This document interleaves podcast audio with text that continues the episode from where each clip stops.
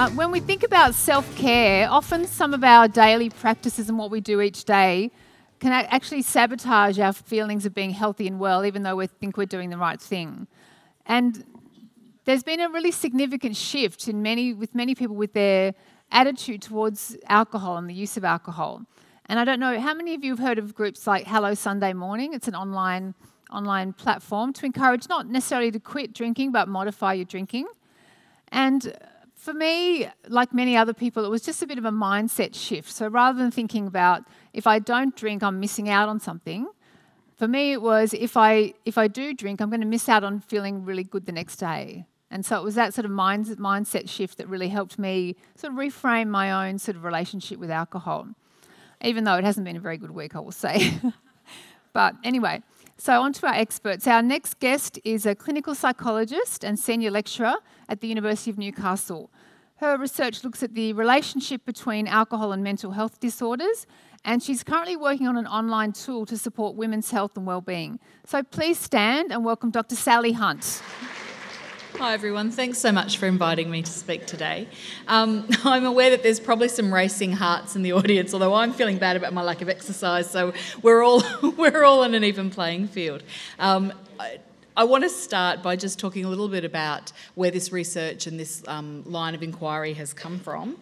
Am I pressing the wrong? There we go. Um, so these are my research collaborators, uh, both at the University of Newcastle and the University of Sydney, and, and also I need to acknowledge our source of funding from the uh, Priority Research Centre for Brain and Mental Health at the University of Newcastle.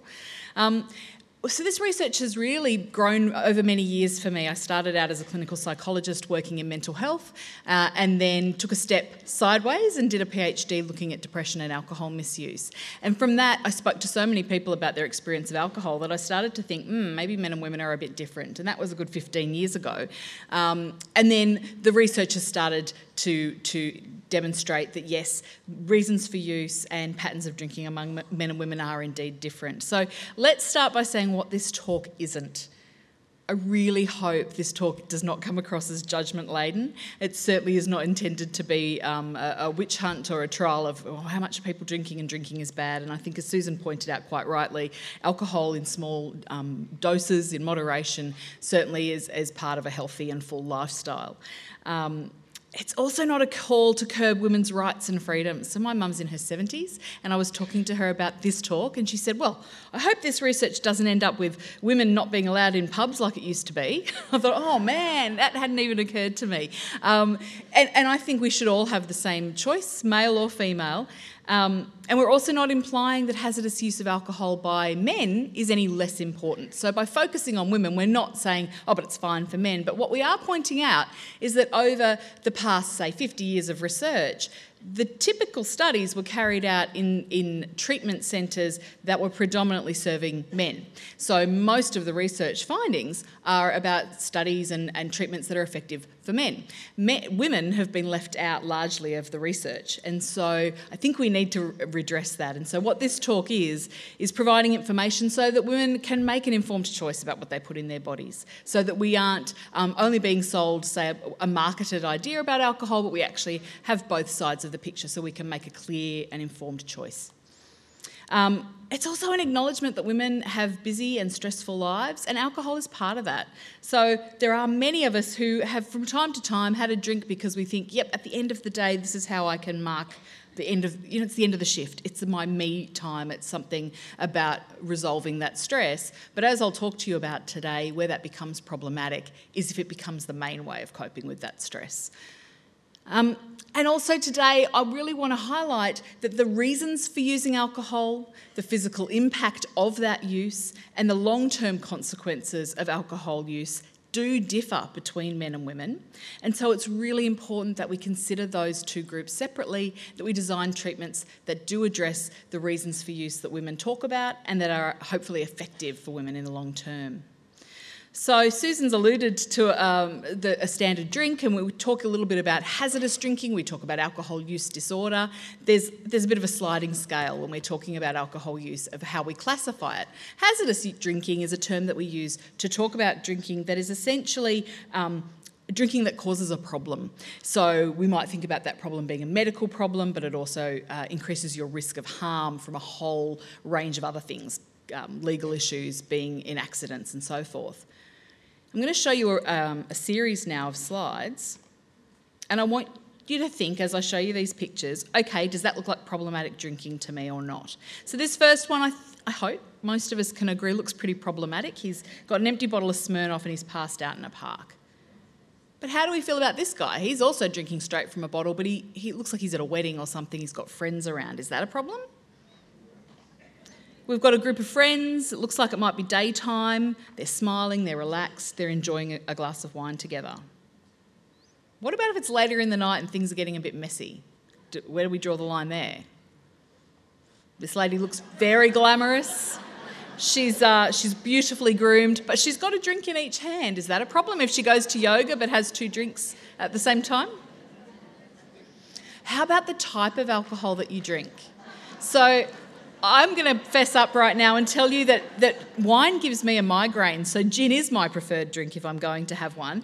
Um, and I've had people say, you know, uh, my next door neighbour, who is actually a, a, nurse but isn't here today, I believe. She, um, I showed up at her house for a, a, summer drink one night with my bottle of gin in hand, and she went, "Oh, you've brought the big stuff." And and I thought, well, no, I just I'm only going to have one or two, but I'm not. Uh, it's not going to give me a headache. So is is spirit a problem, but wine okay? Where do we sit with that? What about this lady? She's eating a lovely, healthy green dinner, poured herself a glass of wine at, at the end of the day. So, one drink at home, not a problem?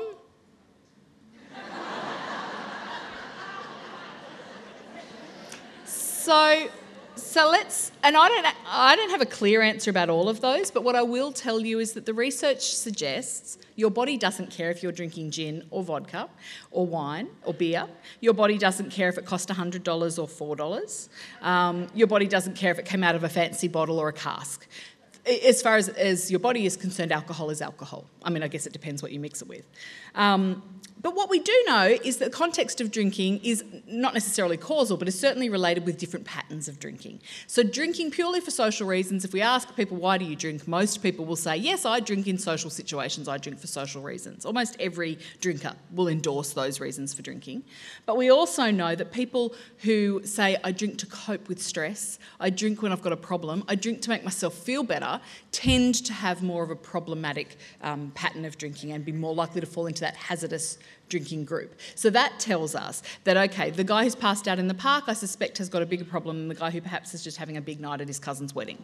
Um, the other thing that we need to be mindful of, and I thank Susan for alluding to this, is what is a standard drink. So I've, I've artfully cropped these from the internet, and I certainly didn't pour them all, and I certainly haven't measured them all. But I'm gonna I'm gonna see if you can do a show of hands. Who thinks that a standard drink might be glass D? Correct. Uh, C? Couple of hands. B? And A. Yeah, so I reckon it's probably B. Um, if I had to guess and, and, choose one, I'd say B, maybe somewhere between B and A. It depends on the bulb of the glass. So when we go out and we pour, if we pour ourselves a glass at home and it looks more like C or D, we might say, I've only had one. But it's important that we're, we're honest with ourselves. And so I'm going to encourage any of you who are, who are self pourers of wine at home tonight, go home, get your glass that you would typically drink from, fill it up with water to the level that you would typically fill with wine, and then I want you to get a measuring jug and see how much it actually is. So, the current guidelines talk about a standard drink, um, of course, depending on the volume of alcohol, uh, sorry, the, the, concentration of alcohol, being 100, 100 mils of white wine, uh, around one midi or pot of beer. Um, roughly, if you're drinking a bottle, that's seven, seven and a half, again, depending on the type of, of alcohol, or one shot of spirits. So, we just need to be honest. If we're having a drink, we're having one drink, and we're going to be clear about counting counting that. Um, to help us out, NHMRC have published some, some guidelines. Now, these are not safe drinking guidelines, these are guidelines for non hazardous use of alcohol, and I think that's a really important distinction. Nobody's going to say it's safe to drink this amount, but what we will say is that drinking more than this is associated with an increased risk arising from that use. So there are two key guidelines to remember. The first one is to do with um, harm arising from drinking on um, over the lifetime. So to minimise the risk of harm from drinking over the lifetime, it's recommended we have no more than two standard drinks a day, and having uh, one or two alcohol-free days a week is also optimal. Uh, the other risk guideline is about harm arising from that single occasion of use. So, drink, and that includes other things like falling down the stairs and crashing your car and all that sort of stuff. So, it's recommended that we don't have more than four standard drinks on any sitting, any occasion. Um, and, and, if I think back to my uni days, I know there were many times we drank more than four. And when I relay this, particularly to younger people, they go, Four? Really? Four? Um, but I think the numbers are pretty clear. So, the premise of this talk is about the closing gender gap. That we've got a hint that women are drinking more, and I wanted to explore that a little bit more with you. Historically, harmful use of alcohol by men has been almost double, or at least double in some areas, that of women. So we're used to a world where men drink heavily and women less so, but that I'm, I'm, sure to say is changing. So, a few years back, some colleagues of mine, Tim Slade and Cath Chapman, who were at the University of New South Wales and they're now at University of Sydney, uh, did an epidemiological study where they examined cohort data from around the world and they found that recently born cohorts, and by recently born, they meant sort of people who would now be in their 40s or 50s. Um, there, there was a narrowing. So the rate of hazardous drinking by men and women was getting closer. And then that was followed up by a National Drug Strategy household survey. Um, this is data from 2016, where they were able to pinpoint that in Australia, it was women in their 50s and women in their 40s who appeared to be increasing the, or had an increased incidence of hazardous drinking. So for women in the 50s, it was that they had increased their um, rate of exceeding the lifetime risk guideline, so more of that everyday habitual drinking. And for women in their 40s, it was more about the um, the single occasion risk. So, another word you might think of for that is like the binge use of alcohol. And this came as a shock to many because we also found in this survey that young people had reduced their hazardous drinking, which is a really positive outcome. All right, why might this be happening? Logic prevails that, okay, maybe it's because men are drinking less. And in some cohorts, that's certainly the case, and that's great news. Um, why would that be? Perhaps successful health messages are getting through. Um, the lockout laws that we've we've had recently perhaps have had an effect on that, and also um, policies around responsible service of alcohol. But the other reason is that women may be drinking more. Um, and I mean, I'm looking around this room, I'm seeing that nursing is still a female dominated industry, but there are lots of other industries now that have a greater representation of women. So women are in the workforce more than they were, say, my mum's generation or her mum's generation ago there's been a change in gender specific attitudes towards drinking. So my mum being shuffled off to the ladies' lounge isn't happening anymore. We can, as a woman, I can go and drink anywhere that's legal to drink. Um, and a change in drinking contexts and environments. You know, there, I can make a phone call now and, and someone will meet me at my house with, with a delivery of wine. Um, we know that there is a delay in commencing motherhood. Uh, and a and once you get there, a change in the motherhood role, right? So you'll excuse the bags under my eyes as my son was coughing half the night.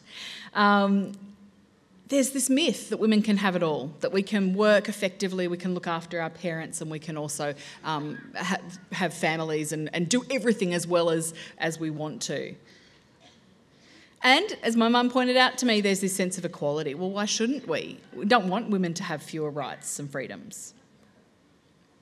And importantly, I think more so for younger women and for, and for new mothers, social media is a rife with messages around not just that women can drink, but women in fact need to drink. That drinking is an appropriate way to deal with our problems. That when stressed out, turning to a, a, glass of wine while you prepare dinner and another glass while you eat dinner and another glass after the kids have gone to bed is fine. Um, and I think for somebody who's not um, got a strong idea about where they stand on these issues, if you see these things pop up in your Facebook feed often enough, you might start to believe them. So I started a few years ago the, the uh, Why Women Drink research study, and I'm not going to harp on the results other than to talk to you about why. Why did women tell me that they were drinking? Because my hunch was that uh, women who were drinking, and, and I'm not talking about the guy in the park, I'm not talking about people who are um, clearly have an alcohol use disorder, I'm talking about people who are more likely to be exceeding that uh, regular, everyday drinking guideline. Um, my theory was that perhaps these people were doing so because they didn't have a drinking problem, they had a stress problem. And they were really stressed out by all of the hats they were wearing and the balls they were juggling. Um, and so I asked them, and they told me that my hunch was right. Almost all of the free, um, free response answers referred to being stressed, needing to relax, using alcohol as a way of demarcating, de- is that a word? Of uh, marking the day, of being able to say, I'm not at work anymore, or the kids are in bed, this is now my me time. Um, one person even mentions here that oh, if I don't drink, people assume I'm pregnant. So if I'm out, I'm actually drinking to prove I'm not pregnant. Um, so, so some of you might be thinking, all right, so some people are going to choose to drink more. Is that really a problem? Well, we're probably familiar with the short term consequences of hazardous drinking. A lot of the media around, you know, don't drink, drink and drive, you're a bloody idiot, um, you know, getting guys getting in a bar fight, all of that sort of stuff suggests to us that the problem with, with drinking, or the hazards of drinking, are these short term consequences. Perhaps you lose your job because you've embarrassed yourself at a, at a work party. Maybe you're the victim of violence. And indeed, these things are problems. But you could be mistaken if you didn't have the, the information for thinking that if I've avoided these adverse consequences, then I don't have a problem. My only problem is can I be a mum tomorrow or can I go to work tomorrow with a hangover? Um, and that's just not the case. So, alcohol is an independent risk factor for breast cancer. If I talk to you about skin cancer and how do you prevent skin cancer, you'll tell me that you stay out of the sun in summer, you wear a hat, you are mindful of putting sunscreen on, and then if you see a, a funny looking spot, you go and get it checked. If I ask you how you protect yourself from breast cancer, you probably tell me you do a self check, you get mammograms, you go to your doctor if you notice a lump and, and, something suspicious. But what's missing there is okay, what's the prevention? We've got the early detection, and that's vital, but what's the prevention? And so if you knew, oh, by reducing my alcohol use, I'm actually preventing my risk of breast cancer in the same way that wearing sunscreen and a hat prevents my risk of skin cancer, then you might make different choices. Um, I'm guessing we all know about the link between liver disease and alcohol. But what about our relationships? Relationships with our children, with our parents, with our friends and colleagues. Um, and alcohol is also related to dementia and even death. So, those long term consequences, they're the things we're not told about so much, but they're also really important. They're the things if you're a, a mum sitting at home drinking while she's making the dinner and after the kids are in bed, might not perceive as being a problem for her because they're so far off in the future. Now, why am I talking to you guys about this? Why would this be a concern for nurses? Well, uh, this part of the talk I've divided into two sections the professional stuff and some personal stuff. So, professionally, you know that most nurses are the front line of healthcare provision. So, what you might not know though is that even when you're not working in a drug and alcohol setting, the, the patients, the clients that you're seeing are very likely to be people who also are experiencing difficulties with their alcohol intake. So, one in six people consume alcohol at levels that are placing them at a lifetime risk of an alcohol related disease or injury. One in five, aged 14 and over, reported being a victim of an alcohol related event. One in seven have consumed 11 or more standard drinks in at least in, in one go in the past 12 months. 11 or more. One in four have consumed alcohol at levels placing them at risk of harm on a single occasion. So even when you're seeing someone who's, who's presented with a twisted ankle, um, alcohol might be behind that. We also did some research with uh, people in a rural setting, asking them about their experience of help seeking for alcohol use disorder. And we found that only 11% of people, and this is alcohol use disorder, this is beyond hazardous drinking now, that 11% of people with an alcohol use disorder actually sought help for that disorder. So 89% are not seeking help specifically for their alcohol use disorder. And even when they did seek help, the delay from onset of the disorder to seeking treatment was 14 years. So, for 14 years, people have an active alcohol use disorder and they're not receiving treatment for it. So, what, take all this together, and it means that as nurses, you are far more likely in a general health setting to see these people before I'm going to see them in a psych clinic or before um, experts will see them in a drug and alcohol setting. So, it's really important to be mindful of these issues and to see contacts with these, um, these patients as an opportunity to, to have a brief intervention or a conversation about alcohol use. But what do you do when it's not your core business? Um, I'm going to give you just a few tips. If you're really interested in learning more about how to manage this, I really um, would recommend recommend learning about motivational interviewing, which is the approach that I use, um, but I, I obviously won't have time to go into that today.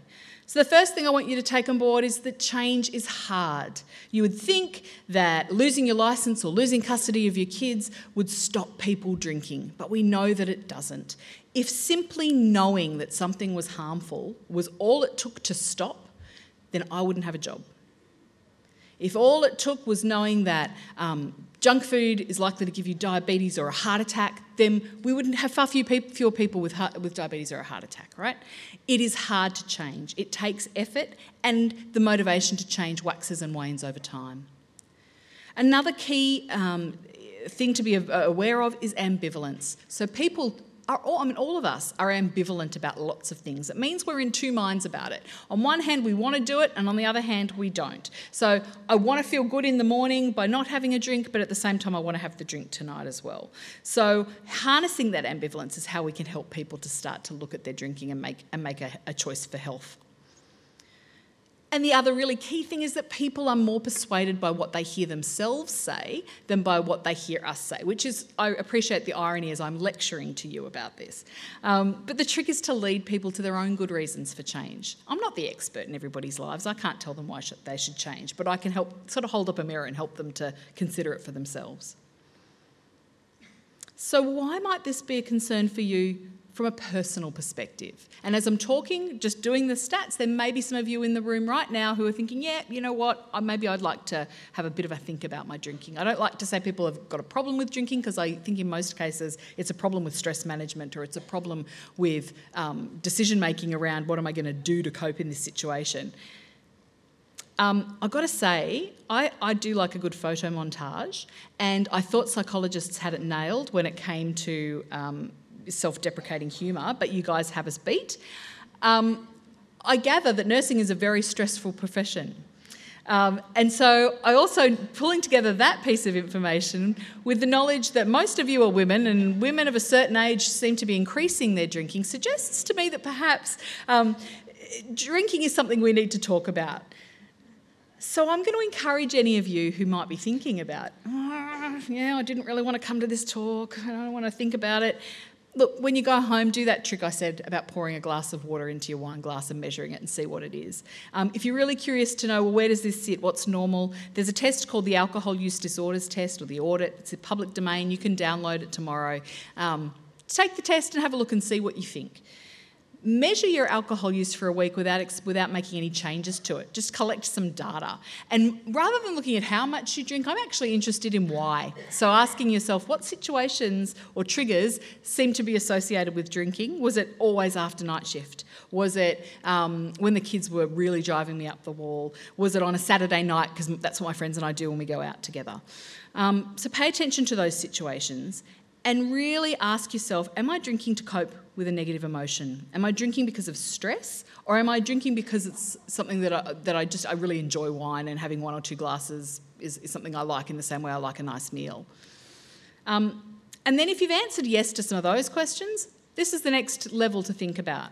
Has alcohol become the priority in your life? Has alcohol taken control of your life? Um, really, has alcohol gotten in the way of you functioning in the way that you want to function?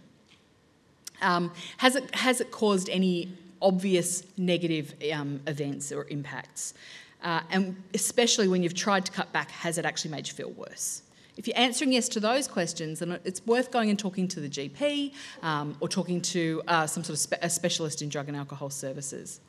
If you want to start to make some changes, then the easy thing to try is swapping alcohol for another stress reliever and see what happens. So if our if we're on autopilot and our automatic thing is to pour a glass of wine at 7 p.m., try okay at 7 p.m. I'm going to go for a walk around the block. Or at 7 p.m., I'm going to do, you know, put on um, smiling mind and do a mindfulness exercise. Or I'm going to have a, ring up a friend and have a chat. Try something else and see if that makes a difference to the urge that you're having to have a drink try having a holiday from alcohol. So this is this idea that we go, all right, for a week I'm not going to, or two weeks or longer, I'm not going to have any alcohol, and I'm just doing this as a scientist, and I'm going to see what happened. It'll tell you what alcohol was doing for you, and it'll also tell you what alcohol was doing to you. So you you know do an experiment with an n of one. Um, now, importantly, if you want to make a change, talk to GP and drug and alcohol, as I've mentioned, but we also have some online services that are that I can endorse. Eclipse is one because I helped write it. So the Eclipse um, portal was funded by New South Wales Health and it's a place where we, we've been developing e mental health uh, interventions for co occurring mental health and substance use problems for a long time. And Eclipse is where you can find them and you can, uh, free of charge, log on and, and, it's private, log on and use that. It's, it's locked down at the moment, so if you would like to access Eclipse, go to that website. In the contact us bit, just drop my name. Um, and I've been speaking with Professor Frances Kay-Lambkin, who is the coordinator of that, and she has assured me that if you mention my name, she'll give you a log on. If you have any trouble with that, you can email me. Um, okay, so just to finish up, what does this all mean as a society? How can we stop the closing gender gap? Well, I propose a gender, inter- a gender specific intervention. Um, I don't think many women are going to log on to something that says stop drinking now. I think we've got a much better chance if we view this as a health intervention to promote healthy lifestyles, longevity, and just having a good quality of life. I'm borrowing heavily from my colleagues in cancer. This is a prostate cancer website.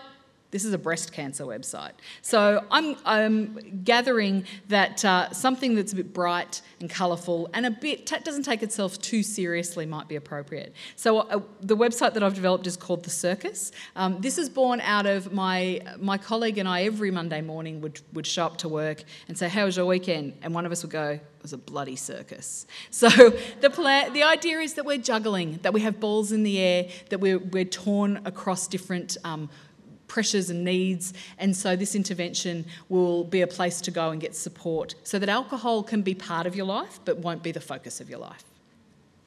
Thanks.